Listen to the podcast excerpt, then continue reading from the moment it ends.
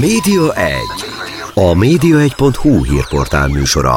Mi történik a tévék, a rádiók, az online sajtó és nyomtatott lapok világában? Kiderül a Média 1 műsorából. A mikrofonnál Szalai Dániel.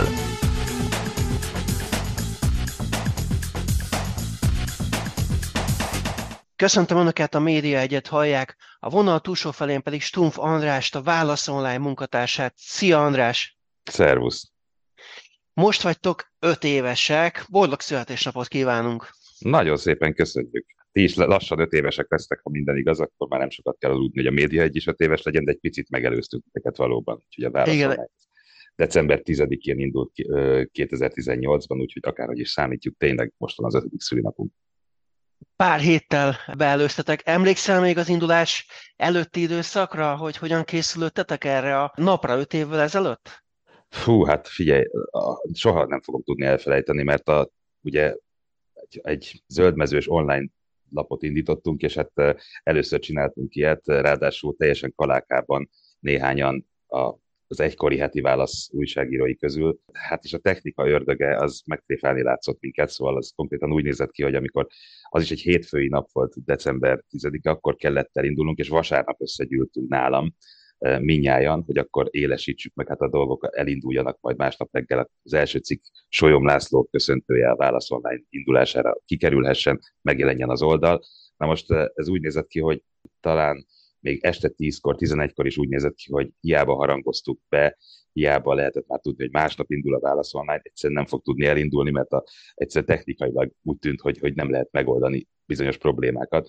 És valamikor hajnali 1-2 körül de sikerült megoldani, úgyhogy akkor el tudtuk menni pár órát aludni, és reggel 7-8-kor elindulhatott a Válasz Online, de hát ez az utolsó pár óra, azt nem kívánom senkinek tényleg, amikor úgy néz ki, hogy mégse sikerül, mert egyszerűen a technika megtréfál. De persze azt megelőző hetek, hónapok, az gyakorlatilag minden nap volt az emlékezetemben, nagyon-nagyon sűrű időszak volt, és hát olyasmiben vágtunk bele, amiről fogalmunk sem lehetett, hogy sikerrel kecsegtet-e, de tényleg mindenki belerakott apait, anyait, hosszú hónapokig még fizetés nélkül dolgoztunk, ezt tudtuk, hogy így lesz, hiszen a Válasz Online célkitűzése is volt, és a mai napig így van, hogy az olvasók támogatásaiból, mikroadományaiból él, és addig él, amíg ez megvan, tehát nincs soros pénz, nincs nem tudom milyen pályázati pénz, nincsenek ilyen oligarchák, meg nincsenek politikai pártok mögötte, addig lesz, ameddig az olvasónak fontos, és hát nagyon-nagyon örülünk, hogy az olvasónak most már 5 éve fontos a Válasz Online, nyilván nekik is nagyon fontos, akik csináljuk.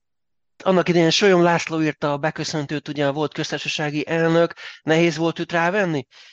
Egyáltalán nem volt nehéz rávenni, nagyon-nagyon kedves volt, bár akkor már nagyon ritkán szólalt meg közéleti kérdésekben, nagyon ritkán adott bármiféle nyilatkozatot, de emlékszem, írtam neki egy e-mailt, tisztelt elnök úr, indulunk, reméljük számíthatunk önre, írna egy pár sort. Azért volt erre alkalmunk, mert amikor a Heti Választ 18 nyarán beszántották, akkor volt egy videós anyag, amit Borbás kolléga forgatott olyan emberekkel, akik fontosnak tartják a Heti Választ, és szerették volna, hogy megmaradhasson az alap.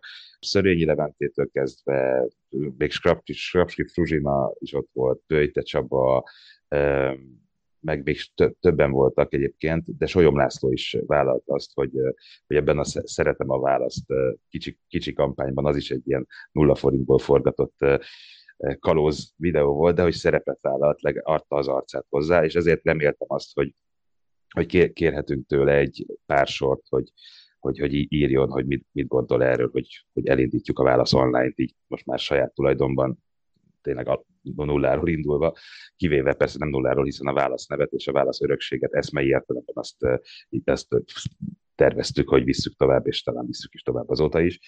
És nagyon, nagyon gyorsan reagált, és azt mondta, hogy persze, azért volt nagy dolog, mert nem tudhatta a volt köztársasági elnök, hogy mi lesz az első napnak az anyaga, vagy az első hétnek az anyaga, így nem tudhatta pontosan, nem tudhatta, hogy milyen lesz ez a termék, és mégis volt benne annyi bizalom, hogy megírta, hogy hol látja a magyar sajtópiacon a Válasznak a helyét, és az a nagyon súlyos, hogy így 5 év távlatából látszik, hogy Solyom László nagyon-nagyon tisztán látta, hogy mi a Válasznak a helye a magyar sajtóporondon, amit ott akkor leírt, az most ugye újraolvastuk, sőt, be is válogattam a Válasz Offline-ba az első nyomtatott kiadványunkban, ami ugye 5 év után megint van papíron Válasz, mert tényleg nagyon tanulságos, hogy mennyire jól látta a volt köztársasági elnök azt, hogy mi lehet a Válasz szerepe, meg hogy néz ki a magyar sajtópiac egészen. Úgyhogy az neked is érdekes lehet, az egy kicsi rövid írás, mert szerintem nagyon pontosan látta ezt a helyzetet. Uh-huh. És ennyi időtávlatában hogy látod, hogy mi a ti szerepetek a mai magyar sajtóban, hiszen ti speciálisan működtök, bizonyos tartalmak nem érhetőek el csak, ha valaki fizet, ugye ezt? Jól ezt mondom? Rosszul tudod, ezt nagyon-nagyon rosszul tudod. Uh-huh. Ez nem változott, ez sosem így volt. Pont éppen, hogy nem így volt, tehát hogy ezt tényleg javítsuk ki. Az a helyzet, uh-huh, hogy nekünk semmilyen tartalmunk nincsen fizetőkapu mögött, nincs a Válasz Online fizetőkapu egyáltalán. Éppen azért, mert szeretnénk azt, hogyha az a tartalom, amelyet elő tudunk állítani, és ez reményeink szerint mindig minőségi tartalom, minél többekhez juthatna el. Ez azért van így, és azért juthat el bárkihez, aki magyarul tud olvasni, mert akik minket támogatnak, az olvasóink, akiknek van lehetőség támogatni, ők lehetővé teszik, hogy ezek elkészüljenek ezek a cikkek, de nem, nincsen ilyen, az olyan van, és az már a kezdetek óta van, az egész konstrukció így lett összerakva, hogy természetesen aki támogat minket, aznak próbálunk kedveskedni valamiféle plusz tartalmakkal. De ami a cikkeket, a podcastokat illeti, az bárki számára szabadon mindenféle fizetési kötelezettség nélkül hallgatható és olvasható. Ez mindig így volt, és reményeink szerint így is lesz. Szerintünk, nem tudom, én nagyon szeretem, meg mi nagyon szeretjük az olvasóinkat, és igazából nagyon jó fejnek tartjuk őket, mert ők nem csak maguk számára egy ilyen kapitalista alapon megvásárolják azt, amit ők el akarnak fogyasztani, ilyen csúnya szóval, bár ezt nagyon utálom, hiszen nem fogy el a szellem, meg nem fogy el a tartalma egy írásnak, attól, mert valaki elolvassa, mindenesetre fogyasztónak szokás hívni a kapitalizmusban mindenkit, ugye, hanem biztosítják másoknak is a lehetőséget arra, hogy olvassák, és hogy jelen legyenek gondolatok, tények a magyar nyilvánosságban. Tehát, hogy ez így volt, és reményeink szerint így is fog maradni, nem lesz fizetőkapu. Mennyivel lenne kevesebb a magyar sajtó és a magyar közélet, hogyha nem indult el volna a Válasz Online? Mik voltak a legerősebb sztoriaitok az elmúlt 5 évben? Hú, hát az a helyzet, hogy erre tényleg csak azt tudom mondani, hogy most jelentettük meg az első Válasz Offline kiadványt, amelynek ez majd egy sorozatot tervezünk, nem tudjuk pontosan, hogy még mikor lesz a második, harmadik része. Néhány havonta, vagy évente 1-2 tervezünk tematikus kiadványokat papíron, nagyon szép papíron, érdemes megnézni, most már lehet kapni újságárusoknál és könyvesboltokban és egyes benzinkutaknál is, tehát hogy tényleg csak arra tudok biztatni mindenkit, hogy nézzék meg, hogy néz ez ki. Az első, az konkrétan erről az 5 évről szól, meg rólunk szól egy kicsit, ez az 5 éves szülinap adta magát, hogy akkor az első Válasz Offline, az egy ilyen történet legyen, később meg mindenféle tematikus témában fogunk ilyet csinálni, de ebben konkrétan benne vannak az elmúlt 5 évnek a legfontosabb írásai. Azért nem fogom most végig sorolni, mert mind a 10 kollégámnak benne van, tehát most nem arról volt szó, hogy kinyomtattuk az internetet, a minden kolléga által legfontosabbra kitér cikk az teljes egészében ott van, már csak azért is, mert az internet az könnyen felejt, főleg akkor, hogyha elfelejtettük vele dolgokat, így például mondjuk Mészáros Lőrincék ugye megszerezték annak idején a Heti Válasz jogait, és aztán eltüntették a teljes archívumot a netről, tehát azt például nem lehet elolvasni azokat a dolgokat, hogy ilyen ne történhessen meg a Válasz Online anyagokkal még véletlenül sem, ezért a legfontosabbnak ítélt 10 cikk az benne van szó szerint, szépen tördelve magazinos formában, de nem csak ezek vannak benne, hanem minden kollégától a legfontosabb 5 cikk, vagy téma, csak 4 ebből most újra írva, összefoglalva a kolléga által, fókuszáltan összefoglalva a történetet, ami fontos volt. Tehát itt azért konkrétan van 50 olyan anyag, amiről szó van, de nem csak erről van szó egyébként a Válasz Offline-ban, ha megengeded azért, hogy kitérnek arra, hogy az egész választóira, hogy ez végül is a kérdésedre is válasz, hogy azért ez a történet... Hogy jött létre? Ez a történet azért mégiscsak a 20. század közepe, vagy első felében indult, tehát az ős válasszal, amelyhez lehet, hogy ma már úgy tudjuk, hogy kevés köze van a 2023-as Válasz Online-nak, de azért köze van. Tehát az a fajta népi gondolat és polgári gondolat, ennek az együtt élése, ami jellemző volt az ős válaszra, I. és Gyuláékra, tehát abban jelent meg a Puszták népe, és a többi. Szóval ez egy nagyon-nagyon fontos, bár nem annyira sokat emlegetett, de nagyon fontos szellemi központ és termékot mutat. Aztán főleg ugye Sárköziék létrehoztak, és ezért erre is kitérünk. Ami fontos volt, hogy amiben különlegeset tudunk adni, ahhoz képest, hogy tényleg mindig próbálunk nagyon szakmaian, nagyon újságírósan írni, és szerintem úgy is írunk, ha úgy tetszik, komolyan is.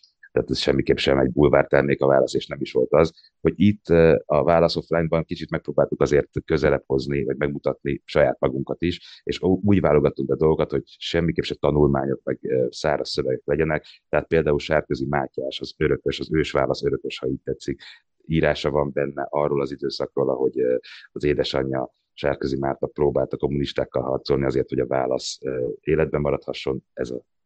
Ez nem valósulhatott meg. Aztán benne van a teljes Heti Válasz történet is, ezt én írtam meg, ezt is persze úgy kell elképzelni, hogy nem valamilyen tanulmány rengeteg lábjegyzettel, hanem egy újságíróilag megírt szövegről van szó. Tehát egy ilyen bukazinban, ami jól mutat, ami a magazin és a könyvnek a keresztezése valahol.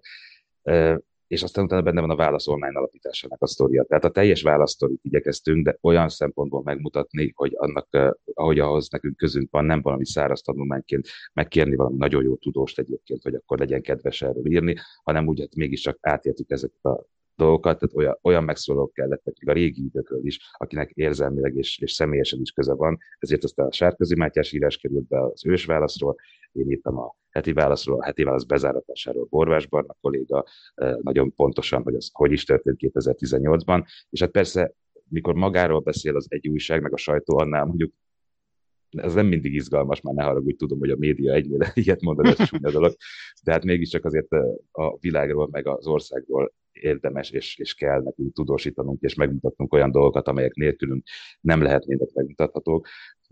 Ettől függetlenül úgy gondoltuk most, hogy egy ilyen szerkesztésű bukazinban, egy könyvmagazinban, ahogy tetszik, jól meg lehet ragadni az országot is, és azt az állapotot, amelyben ez a sajtó benne van, ezeken a sztorikon keresztül. Akár a 20. század közepéről beszélünk, akár a 2010-es, 2020-as évekről, 2020-as évekről. Így aztán szerintünk arról is kap egy képet az olvasó, hogyha kezébe veszi a Válasz Offline-t, hogy hol is élt, meg hol is élt az elmúlt évtizedekben. Nem köldöknézegetés. A célunk semmiképp sem egy köldöknézegetés kiadvány volt. Hát remélem ez sikerült.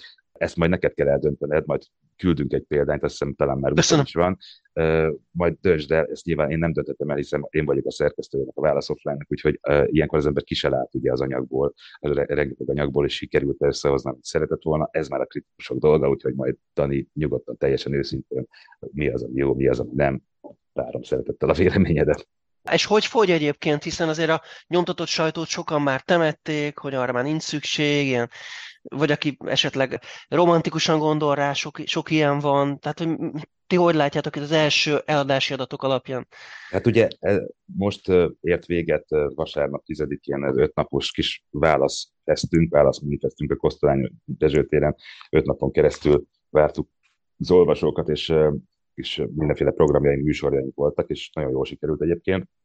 Úgyhogy csak ez alapján is még azok az adatok sincsenek összesítve.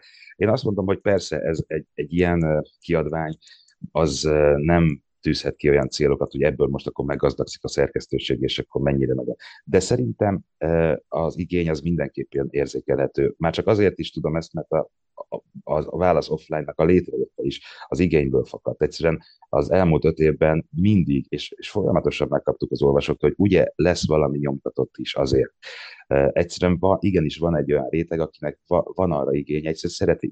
Mi magunk is ilyenek vagyunk, azért hetilapos múltunk volt, és hát az, hogy minden héten kinyitni a lapot, a papírnak az illata, hogy kijön a nyomdából, ez hozzátartozik. Benne van a kulturális DNS-ünkben. Csak lehetőségünk nem nyílt eddig arra, hogy valami nyomtatottat csináljunk. Arra persze nem is lenne, és arra nincs is igény szerintem sem, hogy mondjuk heti lapot újra kiadjunk. Egyrészt az elképesztő költséges, és hát arra tényleg nincs igény, hogy hetente jelentkezzük, de hogy jól szerkesztett, tényleg a könyv és a magazin határterületén mozgó, szép képekkel dolgozó, jól olvasható, jól kinéző kiadványokat, tematikus kiadványokat egy-egy témáról. Tervezünk például akár mondjuk a kastélyügyeknek a feldolgozását, ez talán elárulhatom, és nem haragszanak már a kollégáim, hogyha kicsit így lelövök ilyesmit, vagy még mondjuk a nemzeti együttműködés rendszerének a gazdasági és politikai háttér anyag történeteit, tehát ezeknek ilyen nagyobb tematikus kiadványoknak, amelyek néhány havonta, vagy mondjuk fél évente jelentkeznek, nagyon szépen meg vannak szerkesztve, és nagyon komoly tartalommal bírnak, de azért a fogyaszthatóságra is figyelve, hogy jó legyen azt olvasni. Ezeknek nem iszonyatosan nagy példányszámban. Szerintem abszolút van létjogosultságuk a piacon, és egy nullszaldós környéki történetet ki lehet bőle hozni. Ez egyszerűen vállalás, fontos, és szeretjük. Tehát, és az olvasók is úgy gondolom, hogy szeretik, és ilyen szempontból van igény papír, mint hogy a könyvekre is van igény, a könyvpiac sem omlott össze, sőt, van egyszerűen az a fajta forma, vagy az a fajta tartalom, amely azért megkövetel bizonyos formát, és a nagy tartalmak, azok megkövetelik, azoknak jól áll a bukazin vagy a könyvformátum. Még nyilván a kis híreknek pedig nem, arra már valóban szerintem sincs szükség, hogy papírra nyomtassuk a kis híreket, és napilapokat adjunk ki, vagy akár a heti lapok is kérdésesek, hogy mennyire. Ennek viszont szerintem lehet, és van is piaci alapon is létjogosultsága. Hány fővel indult annak idején a Válasz Online, és mennyien vagytok most? A teljes stáb hány fő? De a teljes stáb az úgy indult, hogy amikor elindultunk pontosan 5 éve, akkor 7-en voltunk, nem mindenki főállásban, mert, sőt, és a Válaszon belül mindenkinek igazából 2 állása van már, úgyhogy a lapon belüli tevékenységét tekintve nem csak újságíró valaki, hanem mindenki, egy második. Én például szerkesztem az összes szöveget, Vörös Szabi kolléga fotózis, amellett, hogy ugye nagyszerű külpolitikai újságíró és 6 szintéri tudósító, és is sorolhatnám, Bódis kolléga viszi a cégügyeket, Kft-nek az ügyeit. Tehát alapvetően most 10 vagyunk, sikerült Sarségi Zsófiával és Magyari Péterrel is bővülnünk az elmúlt 1 év folyamán, úgyhogy 10 fős a szerkesztőség, de nincsen továbbra sem semmiféle kiszolgáló személyzet, nincsenek titkárnök, sőt továbbra sincsen szerkesztőségi iroda, meg épület, meg olyan hely, ahova bemegyünk dolgozni. Ezt is online oldjuk meg, úgyhogy talán ez elég brandazonos egy Válasz Online nevezetű lapnál, úgyhogy nincs ezzel különösebb gond. Tehát az volt a célkitűzésünk, hát ugye pénzünk se volt semmire, úgyhogy nem csoda, hogy ez volt, de hogy pénzünk arra lesz, és arra fogjuk költeni, ami bejön, hogy jó minőségi tartalmat állítsunk elő. Ami ehhez szükséges, azt mindig ki fogjuk fizetni, tehát jó minőségű podcast mikrofonokat fogunk venni például, hogy jól szóljanak a podcast adásaink, tehát ez nem lehet mentség, hogy kevesen vagyunk, és nincs kiszolgáló személyzetünk arra, hogy mondjuk rosszul szóljon egy podcastunk, vagy rosszul legyen, életlen képekkel legyen feldíszítve egy anyagunk. Erre ilyen kifogást nem keresünk, azért meg kevesen vagyunk, tehát igenis jó minőségűek lesznek nálunk a képek, meg a hangok, meg minden. Ami a minőséghez kell, arra tehát költünk, ami viszont nem feltétlenül szükséges a minőségi tartalom előállításához, arra nem költünk. Így például nem költünk irodára, meg ilyen dolgokra. Ugye 10 vagyunk, de 20 ember munkáját végezzük, és ezt egyáltalán nem panaszként mondom, hanem büszkén. Úgyhogy lőd be, hogy vagy mondhatod azt is, hogy a Válasz Online-nál 10 dolgoznak, ez darabra igaz, hogyha az elvégzett munkát, meg a munkaköröket nézed, akkor 20 dolgoznak, csak éppen 10 ember csinálja. Egyébként a távmunkás együttműködésnek nyilván vannak hátulütői, ez nem okozott problémákat, nagyobbat? Hát szerencsére most már nyugodtan tudom mondani, hogy nem. 5 év azért az már szerintem szép idő ahhoz, hogy levonjuk itt tanulságokat, és azt mondjuk, hogy működik valami, vagy nem működik. Ez láthatóan teljesen jól működik. Természetesen szükség van a munkaszervezés, jó munkaszervezésre, és arra, hogy azért hetente egyszer egy gigantikus értekezleten személyesen találkozunk egymással. Tehát nem arról van szó, hogy emberek, akik még sosem ültek egy asztalnál, azok készítenek lapot. Természetesen minden héten van egy monstre értekezletünk, az még így 3 órás is lehet, ahol végigbeszéljük mindenkinek a készülő témájától kezdve az összes Válasz Online érintő céges, bármiféle olyan ügyeket, amelyek éppen aktuálisak, mind a 10 meglehetős bázisdemokratikus véleménynyilvánításra és közös döntéssel, ráadásul egyhangú döntésekkel, tehát olyasmit csinálunk, amiben mindenki tud hinni, olyasmit nem, ami valakinek nem tetszik, és mert annak nincs értelme. Tehát az működik tényleg, amit mindenki magáénak érez és szeret. És hát ez a lap azokért, akik készítik, és azokért, akik olvassák, és eltartják. Tehát, hogy ez tényleg egy közösségi történet. Úgyhogy megvannak ezek a személyes találkozások, hetente egyszer legalább, egyszer biztosan, és hát közben pedig ugye szerencsére azért az infokommunikáció brutális fejlődés az elmúlt 15-20 évben az lehetővé teszi, hogy folyamatosan kapcsolatban legyünk egymással, ami a szerkesztést, ami az ügyeket illeti napközben is, tehát az e-mailtől a messengerig ezek a csatornák ugye rendelkezésünkre állnak, és ezért aztán gyakorlatilag a folyamatos kapcsolat az majdnem úgy megvan, mint hogyha egy szerkesztőségben ülnénk. Nyilván aki ült már szerkesztőségben, és tudja, hogy ott hogy működik az információcsere, nem teljesen ugyanaz, mikor pöttyög az ember messengeren, de azért a lényeges dolgokat, a hirtelen dolgokat ugyanúgy el lehet dönteni, meg hát a telefonhívás is lehetőség, vagy például egy ilyen, mint amit most mi beszélünk. Úgyhogy szerencsére ez mondjuk 20 évvel ezelőtt elképzelhetetlen lett volna, hogy így lehet szerkesztőséget működtetni, és hatékonyan működtetni, és jól működik. Ehhez kellett ez az infokommunikációs fejlődés, és már ahhoz is önmagában, hogy egyáltalán mindenféle háttér nélkül, meg befektető nélkül 5-6-7 újságíró úgy döntsön, hogy lapot alapít, és elindul, mint ahogy 5 éve ezt tettük. Ez mondjuk 20 évvel ezelőtt elképzelhetetlen lett volna, akkor kellett volna valami kiadóvállalat, valami nagy tőkés, akár politikai, akár politikával összefonódó oligarha, vagy bármiféle ilyesmi. Ez most nem kellett, online terméket így el lehetett indítani. Fenntartani pedig tényleg azért lehet, hogy mégis addig lehet, ameddig az olvasók úgy érzik, hogy szükség van rá. Hála jó Istennek most úgy néz ki, hogy itt az 5. születésnapunkon nincs okunk panaszra ilyen szempontból, mert vannak olvasók, és működik a Válasz Online. Rögtön innen fogjuk folytatni Stumpf Andrással, a Válasz Online munkatársával, a szünet után. Média 1. A média1.hu hírportál műsora. Mi történik a tévék, a rádiók, az online sajtó és nyomtatott lapok világában? Kiderül a Média 1 műsorából. A mikrofonnál Szalai Dániel.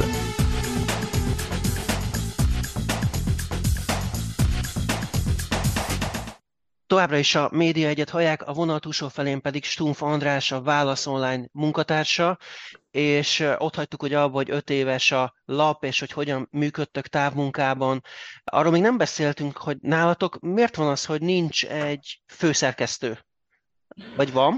Mert hogy nincs. Ugye? Na, akkor beszéljünk erről egy kicsit. Ez nagyon egyszerű. Egyszerűen nem volt erre szükség, amikor elindult.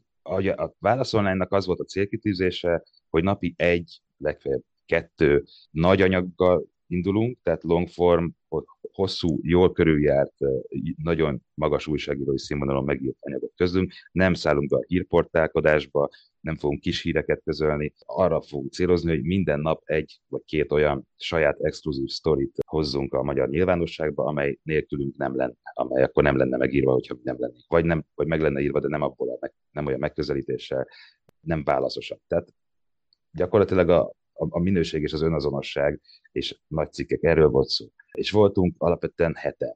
Na most ez az a csoportméret, amikor lehet úgy gondolkodni, hogy sémákba gondolkodsz, hogy néz ki egy szerkesztőség, és akkor van a főszerkesztő, meg a rovatvezető, meg a efféle dolgok, de ekkora a csoportnál, ez egy kis csoportnál nincs ez szüksége erre. Tehát a bázisdemokrácia az nem működik már 15 főnél sem szerintem, vagy 20-nál sem, 50-nél, 70-nél, meg ilyen nagy szerkesztőségeknél biztos, hogy nem működhet, mert nem csak szerkesztőségben, bármilyen közösségről beszélünk, de a 7 fő az még pont az a szint, ahol nincsen szükséged főszerkesztőre, hogy tényleg mindent meg tudsz beszélni, meg tudtok beszélni közösen, és közösen tudtuk dönteni az ügyekről. Egyszerűen így működik ez, tehát ez csoportdinamikai kérdés, mint ahogy nem vettünk ki irodát sem azért, hogy csak azért, mert egy szerkesztőségnek olyan szokott lenni, egyszerűen nem volt rá szükség, ezt el tudtuk készíteni minőségileg lapot anélkül is, ugyanígy főszerkesztő, meg lapigazgató, meg ilyen titulusok nélkül is el tudtuk készíteni, és amíg nincs rá szükség, addig nem kell, ilyen marha egyszerű volt a dolog, működött enélkül, akkor meg minek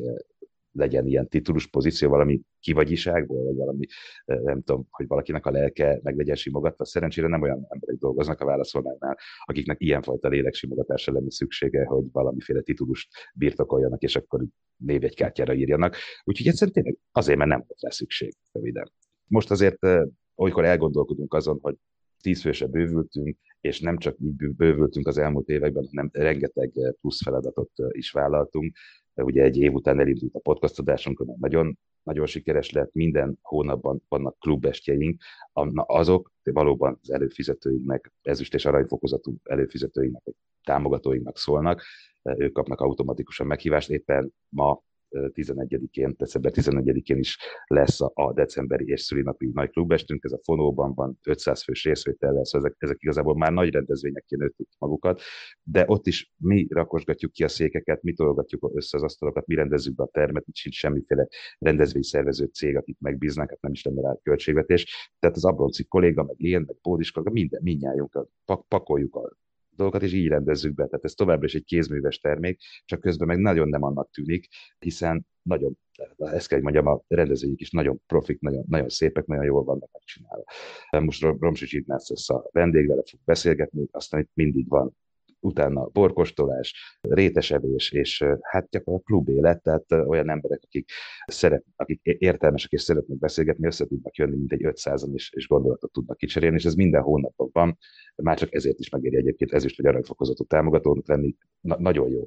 De hogy ezek mellé most megjött a Válaszfest, ez is nagyon jól sikerült, de rengeteg olyan plusz ugye a Válasz Offline kiadása, Borbás Barnának az első Gól című könyve is, most a Válasz, ez egy könyv, egy remek könyv egyébként, ezt is kiadtuk, tehát egy csomó olyan plusz feladat jött, ami hát elképesztő koordinációt igényel már, és egyszerűen az összes plusz feladatot mindig mindenkivel végigbeszélni, nem biztos, hogy hosszú távon ez lesz az irány, de lehet egyébként, tehát ez szerintem én csak sejtem, hogy valamikor ki kell majd nyitnunk a munkaszervezési kérdés. Annyi mindent vállaltunk, hogy lehet, hogy ezt át kell szervezni majd. De egyáltalán nem biztos, lehet, hogy ugyanebben a működési modellben is jól tudunk működni a továbbiakban, de azt elismerem, hogy bizonyos létszám fölött, meg bizonyos vállalt feladat fölött abszolút van értelme, és kötelező, hogy legyen főszerkesztő, vagy lapigazgató, vagy valami egyértelmű vezetés, aki döntési jogköre van, és számonkérési jogköre van, és efféle dolgok.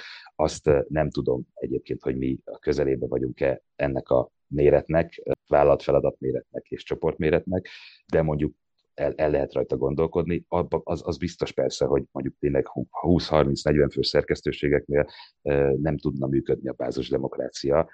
Odáig viszont mi valószínűleg nem fogunk elérni, és nem is célunk, hogy elérjünk, hogy ekkorek legyünk. Mennyi olvasótok van? Hát ez nagyon-nagyon változó, mivel éppen ugye a cikkek a mi termékeink, tehát azoknak kell megállniuk a lábukon. Van, ami nagyon beakad, és az ilyen csúcs olvasottságú cikkek, azok ilyen félmilliós, meg félmilliónál több olvasót hoznak. Van, ami néhány tízezerben áll meg, tehát hogy ez teljesen változó, de akármelyiket is említem, egyik sem elhanyagolható. Tehát alapvetően itt ugye nem kis bulvár hírekről beszélgetünk, nem arról beszélgetünk, hogy ki milyen kis bugyit vett fel ma, és akkor ebből van egy cikk, hanem arról, hogy az olvasónak is egyrészt az időt is rá kell szánnia, és hogy is mondjam, azért mégiscsak komoly anyagokról van szó.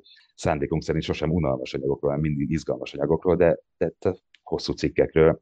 Tehát, hogy ezek a számok, ezek szerintem nagyon jók, hogyha azt veszük, hogy tényleg nem csip-csup kis színesekkel bombázzuk a magyar nyilvánosságot.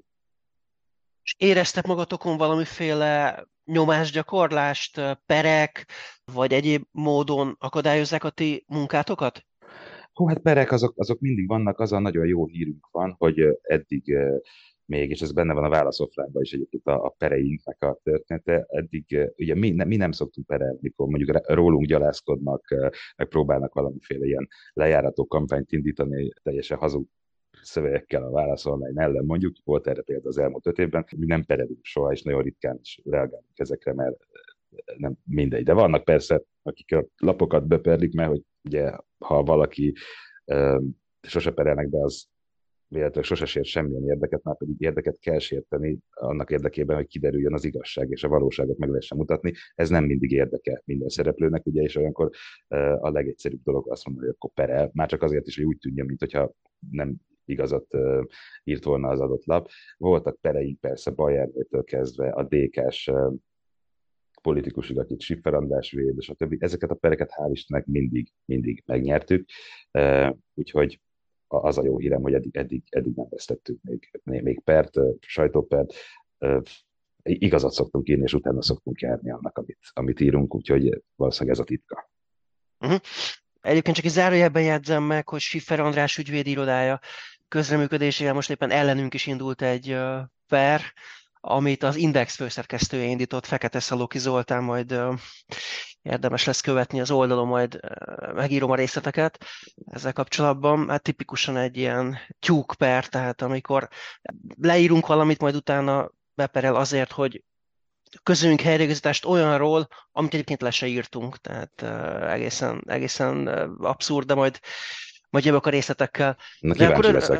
De örülök, hogy akkor azért nem érzitek azt, hogy folyamatosan óriási nagy nyomásgyakorlás lenne, hanem ezek szerint azért hagynak benneteket dolgozni.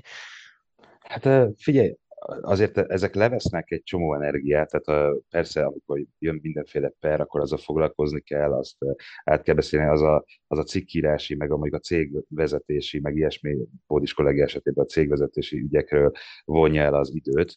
Tehát ilyen szempontból persze nehezíti a munkát, jobb, hogyha nincs fölösleges pereskedés, mint hogyha van, de alapvetően ez tudjuk nagyon jól, már tudjuk kiskorunk óta, meg Heti Válaszkorunk óta, hogy ez hozzátartozik a sajtóhoz, hogy az van, hogyha igazat akarsz írni, és az sikerül is, akkor azzal olykor érdeket sértesz, és hát az emberek ilyenkor hajlamosok pereskedni. Persze tényleg tök fölösleges, tehát amikor teljesen egyértelmű, hogy mi a helyzet, vagy mondjuk le se írtál valamit, és olyasmit akarnak helyreigazítani, akkor megy a fölösleges ideje a Magyar Bíróságnak is, csak kicsit jobban kellene tudni olvasni, és akkor el lehetne kerülni egy csomó teljesen fölöslegesen befektetett munkaórát minden oldalon. De hát persze nem minden oldalnak fölösleges, mert például az ügyvédnek akkor is fizetnek, hogyha egyébként nem nyeri meg a pert, hiszen van gondolom óradíja, bár nyilván attól függ, hogy állapodik meg a kliensével.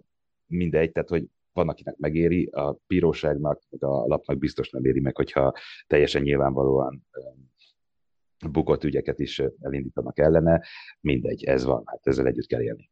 És ezt hogy kezelitek egyébként? Tehát van egy fix ügyvédi irodátok, akik átnézik a cikkeiteket, vagy van egy belső hang, ami által tudjátok kontrollálni, hogy ne menjen ki olyan, amiből aztán probléma lehet?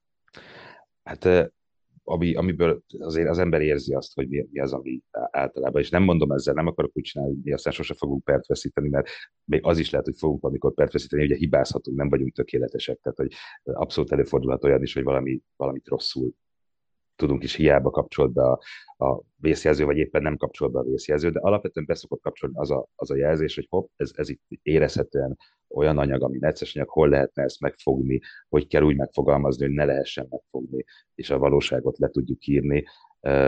Ezen szoktunk belül is beszélgetni, hogy akkor hogy kellene egy-egy ilyen anyagnál. Nekem is volt idén ilyen anyagom, amiben nagyon körülmentem, és hát van egy csodálatos ügyvédünk, aki szokta képviselni a Válasz Online-t a bíróságon, őt is meg szoktam kérdezni, hogyha van rá módom, hogy ez így jó lesz-e, ez így jogilag rendben van-e, nincs-e bármi olyan gond, ami akár nem lenne igaz, akár nem lenne védhető bíróságon, szóval persze az ember azért óvatosan kell, hogy eljárjon, pontosan azért, hogy ne nehezítse meg a saját sorsát, mert egy csomó esetben olyanokkal is egyébként lehet pert veszíteni, hogy valójában amit írtál, az igaz, csak egyszerűen úgy volt megfogalmazva, amire már rá lehet fogni, hogy az nem igaz, miközben vagy nem tudod éppen azt a pici részét bizonyítani, de az egészet meg igen, és egy pici részt elveszítesz, akkor is rád lehet mondani egyrészt, hogy na, elbuktál sajtópert, másrészt pedig, hogy te nem igazat írsz. Tehát tényleg ilyen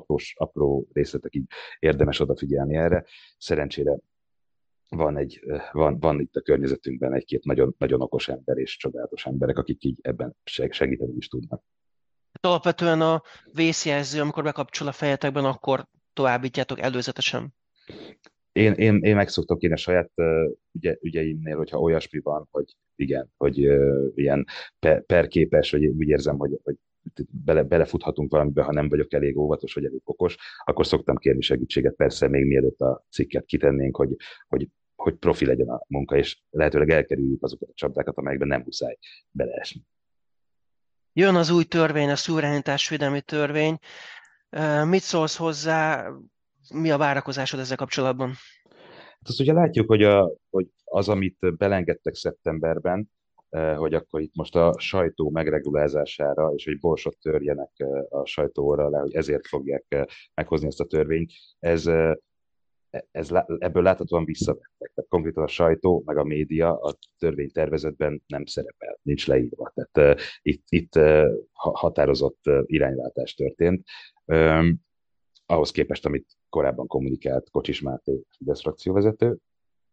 Ettől függetlenül természetesen ezeket az új, most megalapítandó hivatalt is lehet használni, akár a sajtó ellenében is, tehát nem kizárt, csak jogértelmezés kérdés, hogy fogja fel a saját szerepét egy ilyen hivatal, amelynek elnöke és alelnökei bárkitől kérhetnek információt, a nemzetbiztonságtól kezdve a magánszemélyekig bárkitől, hogyha úgy ítélik meg, hogy itt valami külföldi pénzek mozoghatnak, politikai szempontú külföldi pénzek, így aztán természetesen újságírókat is joguk van kérdezni és információt várni tőlük, majd aztán alapítványokat végképp, azoknak el is lehetetleníthetik akár a működését, hogyha tehát csinálhatnak ilyeneket, de valójában azért azt le kell szögeznünk, hogy az előzetes várakozásokkal ellentétben nem a sajtó vagy a külföldről pénzt kapó sajtó elleni törvény született, hanem egy ilyen nem sok újat hozó, a párt törvényt a teljes civil szektorra kiterjesztő szabályokat megfogalmazó törvény. Attól mondjuk nem tartotok, vagy nem tartasz, hogy nem tudom, lehallgatásokhoz, megfigyelésekhez vezet, vagy mondjuk a nem tudom, bankszámlákat elkezdik nézegetni, és elbizonytalanít támogatókat, vagy bármilyenféle hatása lehet? Itt minden azon múlik, hogy mi a szám.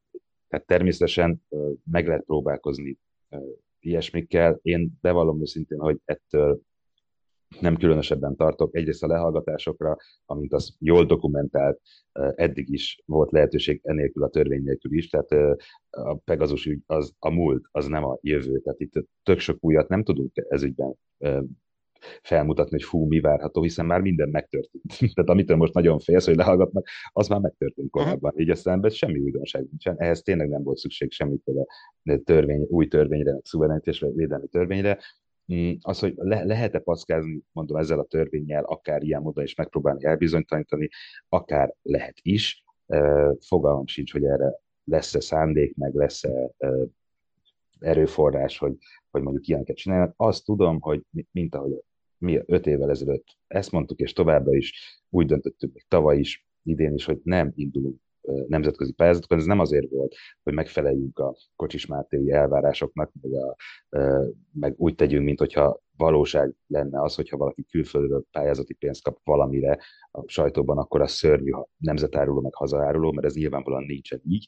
Egyszerűen mi úgy gondoltuk, hogy ennél az üzemméretnél meg az fontos, hogyha tényleg a magyar emberek, amire szoktak ugye hivatkozni, fontosnak tartják a Válasz Online létét, és havi 1700, 2900, 5000 forinttal támogatják a munkánkat, akkor létezünk, akkor érezzük azt a visszajelzést, hogy tényleg szükség van ránk, és nem kell tényleg megfelelni nem politikai elvárásoknak külföld felé, hanem mondjuk pályázati elvárásoknak, hogy nyersz egy pályázatot, azt adminisztrálni kell, tehát ez egy nagy cégnél, ahol dolgoznak 70-en, van rá ember, hogy valaki foglalkozzon a pályázatokkal, azok a követésével, a jelentéseket megírja, hogy teljesítették a pénzért cserébe kapott riport sorozat, elkészült, hogy készült el.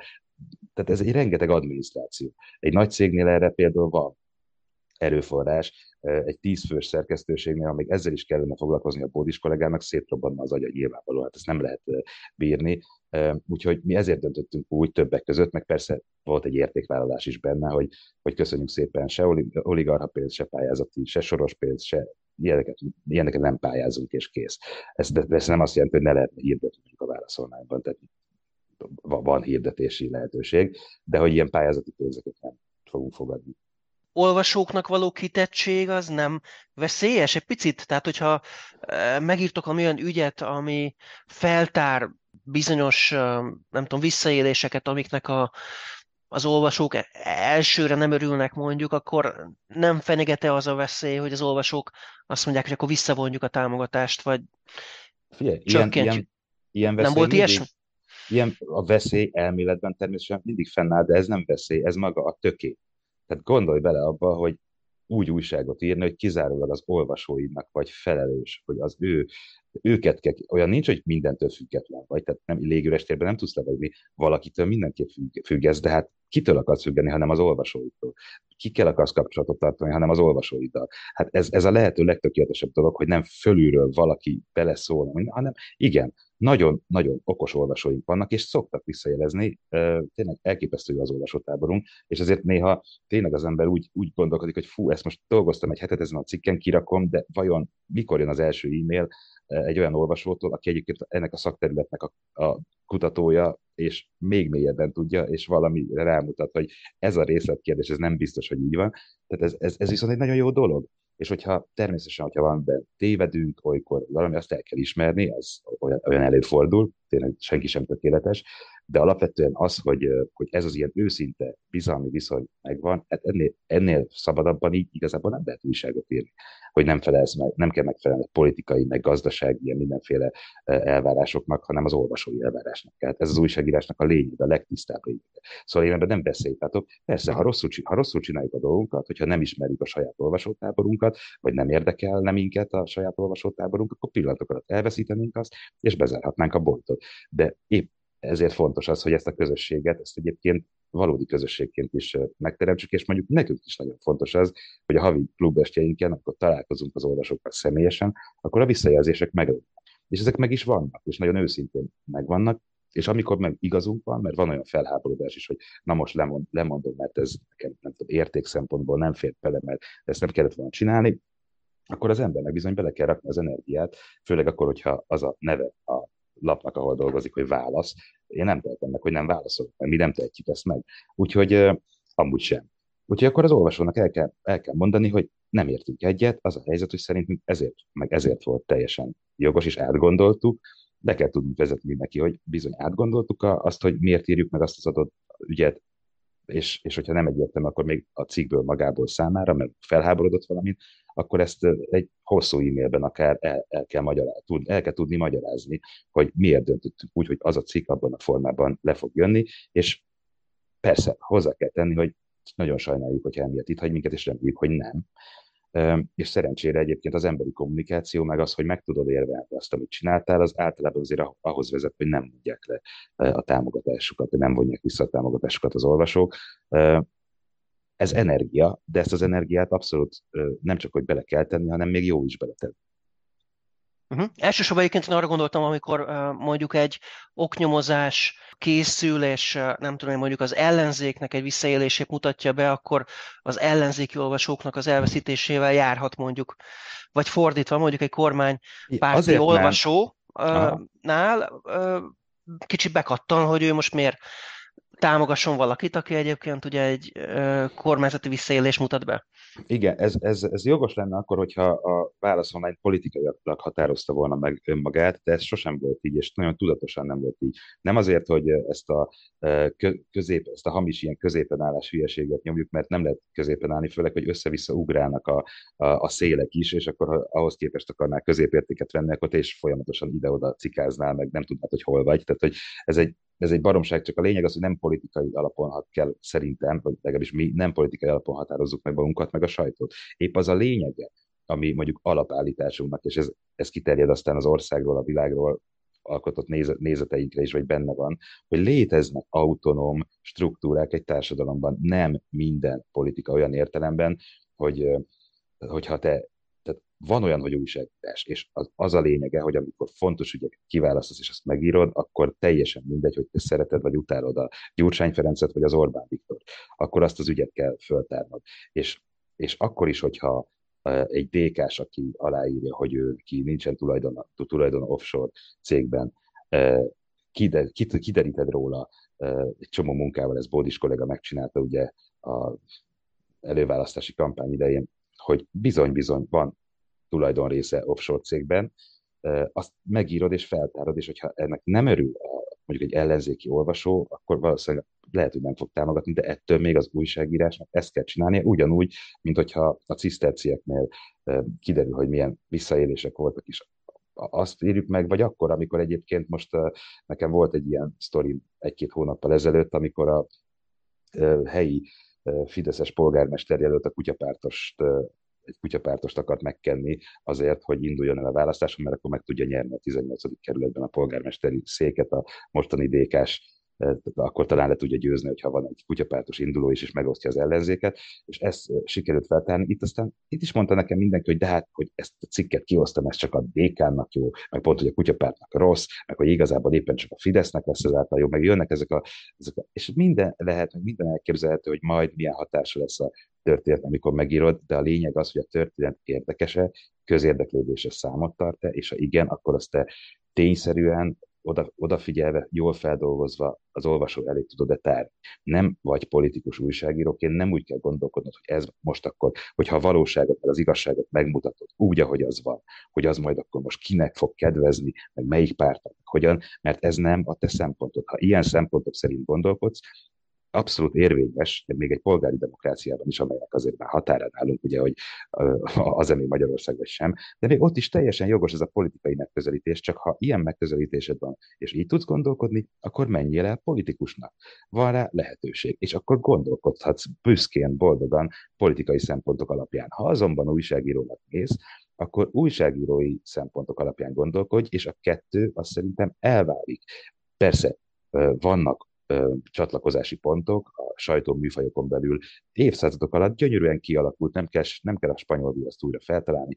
Vannak véleményműfajok, ott nyugodtan meg is írhatod akár azt is, hogy neked személyesen mi a nünükért, kit szeretsz, kit nem szeretsz, még buzdíthatsz is Amerikában is arra véleménycikkekben, hogy kire kell szavazni. Mi mondjuk ilyet soha nem tennénk, ez a kultúrától nagyon távol áll, hogy megmondjuk az olvasónak, hogy kire kell szavazni, szerintem azt el tudja dönteni nélkülünk is. Nekünk az a dolgunk, hogy odarakjuk azokat az ügyeket, meg amelyeket mi fontosnak tartunk, és amelyek alapján egyébként egy olvasó könnyebben tud döntést hozni mondjuk olyan kérdésekben, hogy kire szavazzon. De hogy mi ezt megmondjuk neki, pusoljuk erre, az már a politikai propaganda rész, és ami szükség van Magyarországon, mert amiből hiány van, és amit tényleg hogy az olvasók tudnak így összedobni, az pont az, hogy ne propagandát kapjanak. Ez nem jelent értéksemlegességet, nem jelent, hogy nagyon határozottan nem utasítunk vissza kormányzati intézkedéseket, vagy ellenzéki húzásokat, hogyha olyanunk van, mert miért ne tehetnénk meg, hanem azt jelenti, hogy az alapszempont az nem az, hogy ennek vagy annak az oldalnak, ennek vagy annak a pártnak kedvezzünk, és az ő érdekeiket nézzük, hanem az alapszempont az, hogy az olvasó meg a saját érdekeinket, meg ahogy mi elképzeljük az ország érdekét, azt nézzük, és azt mutassuk föl.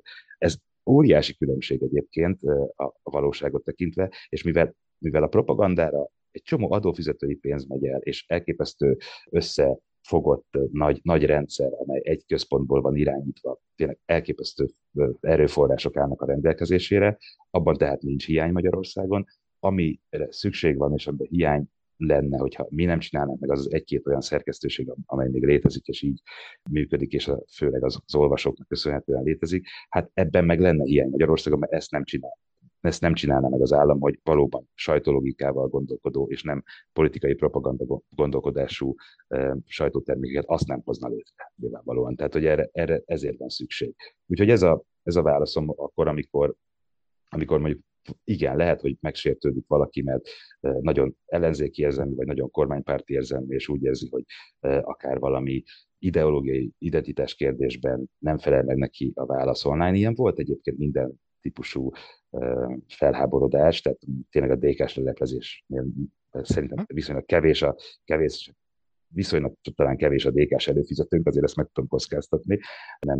Nem hiszem, hogy olyan nagy tömegekben a Válasz Online lenne a DK-soknak a kedvenc lapja, de volt olyan is, hogy mondjuk számunkra is nagyon kedves keresztény konzervatív körökből nagyon értelmes emberek felháborodtak azon, amikor mondjuk abortusz ügyben élő, amit a kollégina megírta, hogy is van a valóság, és mondjuk nem ezt a leegyszerűsítő tiltság be szlogent, meg irányt vittük, mint ahogy sose azt vittük, de hogy abból meg ott volt felháborodás, ezeket az ügyeket végig kellett beszélni, és reagálnunk kellett rá, és hát pontosan kellett megírni a cikkeket, és ez megtörtént, és szerencsére nem veszítettük el azokat az olvasókat sem, akik mondjuk akkor abban a körben ott felháborodtak. Szóval tényleg csak azt tudom mondani, hogy bele kell tenni az energiát, és akkor és meg kell próbálni jól dolgozni, és akkor az olvasó megért, hogy igazából lehet, hogy ő most fölháborodott, de az mindenképp érték, hogy még az is lehet, hogy jogosan háborodott föl, mert valamiben tévedtünk.